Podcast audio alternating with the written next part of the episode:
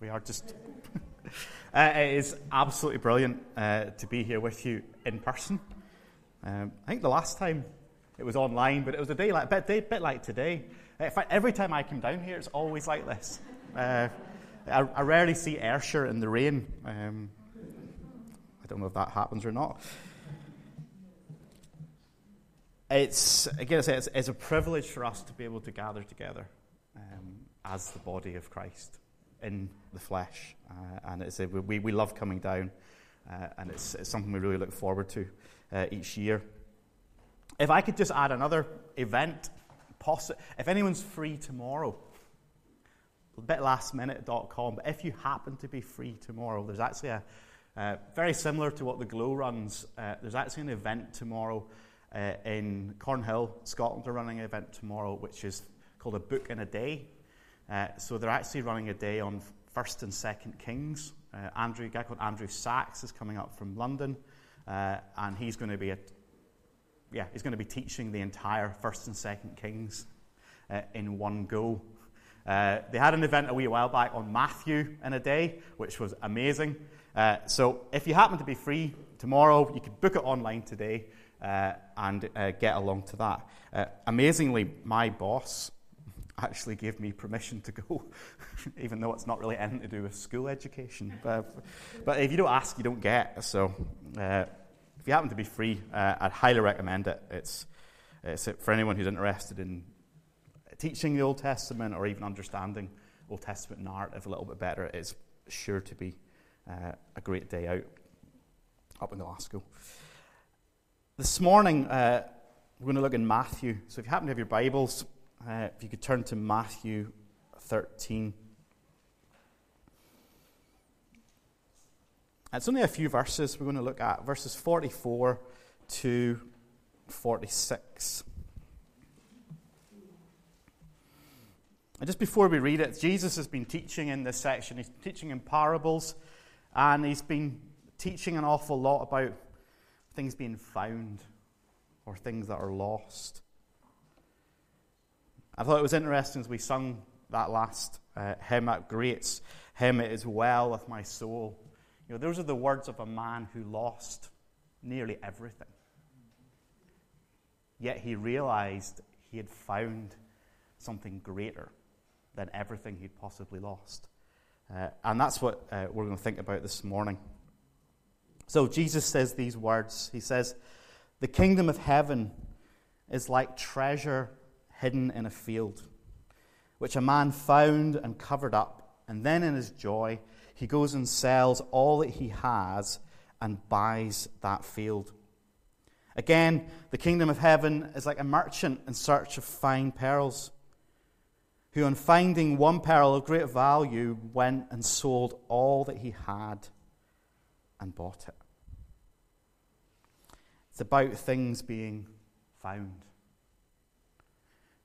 in 1947, uh, a shepherd, assuming he was out with his sheep, accidentally discovered some scrolls in a cave, which turned out to be one of the greatest archaeological discoveries of the 20th century. He'd stumbled upon the Dead Sea Scrolls. In 1928, a Darvel boy who went on to be a doctor and a researcher went on holiday, and when he returned, he discovered mold growing in a petri dish, which turned out to be one of the greatest medical discoveries of the 20th century antibiotics. An accidental discovery. Or perhaps you know what it is to deliberately search for something. You know, we, we now have the luxury, we can go online, we want a new TV, so we can search through all the different reviews, uh, you know, people write, give them star ratings, and we can decide, well, which model do we want, what size do we want before we make our decision. We can do a, a search, a deliberate search. Or perhaps, maybe more for the men, perhaps you, like me, one day a wee while ago, my case about 17 years ago, found yourself in the Argyll Arcade in Glasgow, surrounded by jewellery shops, looking for that one ring the perfect ring. Or perhaps you're not quite old enough for that and you maybe one day find yourself there. But In our Bible reading this morning, Jesus is speaking and he's, he's using parables, stories with key meanings, to explain what the kingdom of heaven is like. And he's going to show us this morning that the kingdom of heaven is something which can be discovered. It's something that we can find. Uh, but before we go any further, we need to ask the question well, what is, what is the kingdom of heaven? Well, in Psalm 103, uh, 19, it says, The Lord has established his throne in the heavens, and his kingdom rules over all.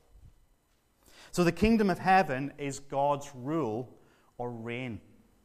It's, it's where, it's the place where he brings all his plans and all his purposes together and he brings them to pass. And as John Piper says, since one of God's purposes for the world is to save a people for himself, therefore, the kingdom of heaven under the rule of God is where salvation and redemption can be found. It's not a burden to live under the rule of the king. Now, we sometimes have a tendency to resist or dislike the idea of rules and authority. You might remember as a child, or perhaps not so much as a child, uh, you know, you've kind of felt the rules of your parents spoiled your fun. You just couldn't see the point. That everybody else is doing it, was my reasoning. Or perhaps as adults, or maybe even when we were younger, we had some bad experiences where authority has been misused, causing harm. I've recently been reading about the experiences of Christians living in Eastern Europe during the Soviet era, what was a, a totalitarian state, and how these Christians today, or these people who were living at that time, who now, many of them live, now live in the West, are still cautious, understandably cautious when it comes to government authority. They had such a horrendous experience. But the kingdom of heaven, uh, the rule of God, is not like that. Let's look at how Jesus describes it this morning uh, to us uh, in, this, in these short verses. The first thing Jesus tells us is the kingdom of heaven is a prize. It's a prize. It's a great treasure. We have a man, and he's in the field. He may be ploughing, he's sowing, but he finds a great treasure. Or he says it's a, it's a jewel, it's a pearl, a priceless pearl that a man who's out looking at mer- through various merchandise and he comes across this. And it's something which invokes joy and wonder. To discover this, to discover this great prize, is to have your life utterly transformed and utterly reordered. It's the retuning of your life to ultimate reality. I don't know if, if anyone remembers having to tune an old TV. I maybe just in Northern Ireland where we bit, are a bit more technologically advanced here in Scotland. Uh, I remember tuning TVs. Uh, my grandparents had a TV, and it, it must have been one of the original TVs. Uh, no remote control, no digital. You had to tune it by hand, twiddling these little knobs, and the picture would come in, and then it would go again. And then it was even worse if you had an internal portable aerial, and you'd have somebody, and you'd move them around the room. Right, stop there, don't move. And they're hanging maybe out the window, trying to get the picture. Remember this? Maybe some of the younger folk are going, What on earth is he talking about? But that's what it was like. But to discover the kingdom of heaven is not like that. To discover the kingdom of heaven is to actually, it's there. It's in full HD. There's no tuning required. Upon the discovery, it's bang, you've got it. It's vivid. It transforms your life. To discover the kingdom of heaven is to find and know the presence of the King. And that's why it's such a prize.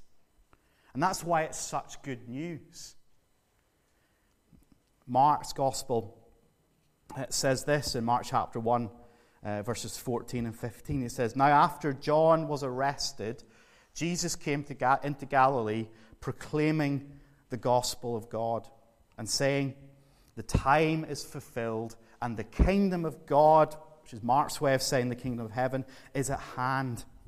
Repent and believe in the gospel. You see, the good news, the gospel, is the good news about God. God is the good news, He is the gospel. And Jesus is saying that the kingdom of God or the kingdom of heaven, it's near, it, it can be found. He's telling the people this 2,000 years ago, but his word stands today. The kingdom of heaven is near, it's discoverable. He says, Repent, turn your life around, point yourself towards the kingdom of heaven, not away from it. Reorientate yourself towards God and not towards the world. It's a great prize. It's a priceless prize. Second thing we discover in our passage that the kingdom of heaven comes at a price. It comes at a cost. There's a, there's a price to pay. The rule of God uh, will not share your heart with anyone or anything else. Everything else has to go. You're the men in the parable, it says they, they sold all that they had. They would have nothing else ruling their life apart from God. Don Carson said that when the man buys the field at such sacrifice, he possesses far more than the price paid. The kingdom of heaven is worth infinitely more than the cost of discipleship. And those who know where the treasure lies joyfully abandon everything else to secure it. So, what are we to do? Should we sell all our belongings, give up our friendships our families, and go and live in a cave somewhere? Perhaps it's not quite as drastic as all that. But there are things that have to go. There are things that have to be got rid of, given up. As a student, I played, I played rugby, uh, but I very quickly realized, well, perhaps not quickly enough, that the rugby social scene uh, was not particularly good for me. Uh, they were my friends, they were my teammates, but if any of you have any experiences of rugby clubs, I'm sure football clubs probably aren't much better, uh, then the social scene can get a little bit wild uh, and out of hand. And for me, there was a realization, again, not fast enough, but that was something that I had to give up for a while. But perhaps if it's not always about giving stuff up, it's maybe more about just reordering or priori- how we reordering how we prioritize things in our life. It's perhaps more about holding loosely to important things but never letting them become the main thing. It might be, it might be our job, it could be our status, our reputation, our social media credentials, our popularity, our possessions. It can even be our marriage and our family. And as we're still pretty close to the start of the year, I think we're still in the period where you can wish somebody a happy new year. We were discussing this as we came in. At what point's the cut off? You know, but as we're near the start of the year, it's often a good time to reflect and to ask the question what are the rivals to the throne of your heart? Who or what Am I or are you tempted to elevate above the rule and reign of the true King? What do we need to loosen our grip on? It's a scary challenge. It's not an easy thing to do. In fact, it can be downright painful. But in the passage, what we see for these men is that this is the pathway to true and lasting joy. Something which is permanent. It's the sort of joy that allows you to say, regardless of what is going on in your circumstances, in your life, regardless of tragedy, you can still say, It is well with my soul. Thirdly, so we've had the prize, the price, and now the promise.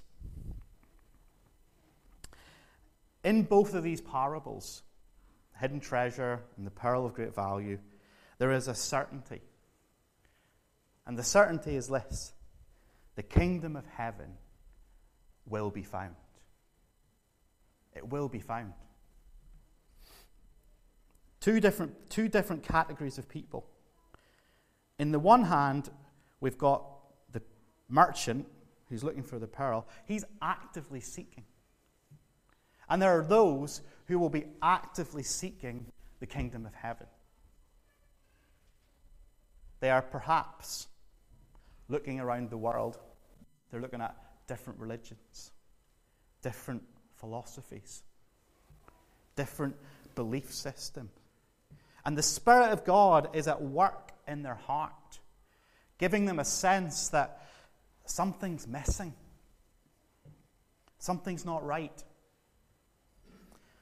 They have a longing, a hunger, a thirst for meaning, for purpose. That might be you, or I suspect in a group this size, that might have been you. At some point, that was the position you found yourself in. You were actively searching for something to satisfy your life and your soul. And then someone came along and showed you the gospel. They showed you Jesus. They showed you, it might have been your parents, it might have been someone in church, it could have been a friend, but somebody pointed you to the treasure. It's there it is. Go and get it. And you've never looked back. Others will find it even when they're not really looking for it. The man in the man in the, in the field, he finds this treasure by accident. And he, he buries it again, and then he, he goes and buys the entire field. Because under the law at that time, actually, he found it in the field that belonged to his employer, whoever owns the land. And he goes and buys the field, and now the, the, the land and now it belongs to him. But he wasn't, he wasn't looking for it. We might say, well, it seems random. But with God, nothing's random. No such thing. Because you see, eh, more often than not, seemingly out of the blue discoveries where people find God, they, they hear the gospel, they come into the kingdom, have often been preceded by encounters with Christians. The Christians who are the inhabitants of the kingdom. So say to Christians, do not underestimate God's ability to use the witness of your life in a way that you may never see, or in a way that really surprises you. I think it's a comfort, especially to those uh, who, who teach God's word or do the work of evangelism. You know, I don't know about, I've sometimes sat, maybe been in church, and we've got a friend with us who's, who's not a Christian, and, you know, person at the front absolutely knocks it out of the park in terms of a, an evangelistic message. You're like, oh, they're, they're bound to become a Christian now.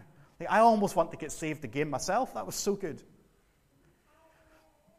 But then you'll hear another story of someone where the preacher's had a nightmare Okay, their notes have fallen apart. They've had an absolute dreadful time.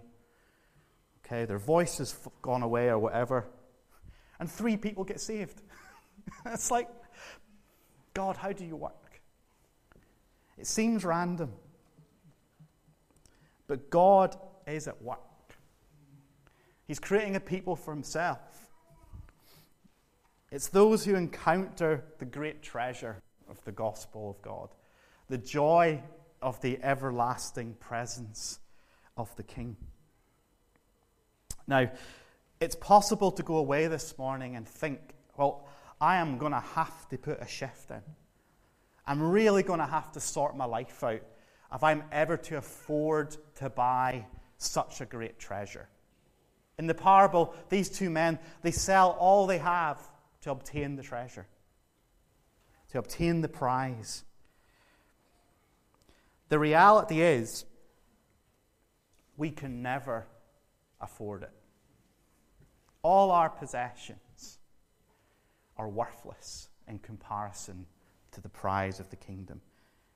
Even our best actions are spoiled and tainted by sin. But here is the beautiful part of the gospel. When you discover the treasure, what you will find is that it has already been paid for. And the joy of living in the kingdom can be yours. The writer to the Hebrews in chapter 12, verse 2 says this Looking to Jesus, the founder and perfecter of our faith, who, for the joy that was set before him, endured the cross, despising the shame, and is seated at the right hand of the throne of God. You see, Jesus gave all that he had to show the immeasurable value of the kingdom of heaven. And having shown us the value of the kingdom, he then pays the price himself. He is of infinite worth. Therefore, he can pay the infinite price. For what purpose? For his joy, which is totally tied up in our joy. Jeremiah says this You will seek me and find me when you seek me with all your heart. And so the question this morning I leave is this Have you found it yet? Have you found the kingdom of heaven? Have you found the treasure? Is it yours? Let me pray for us.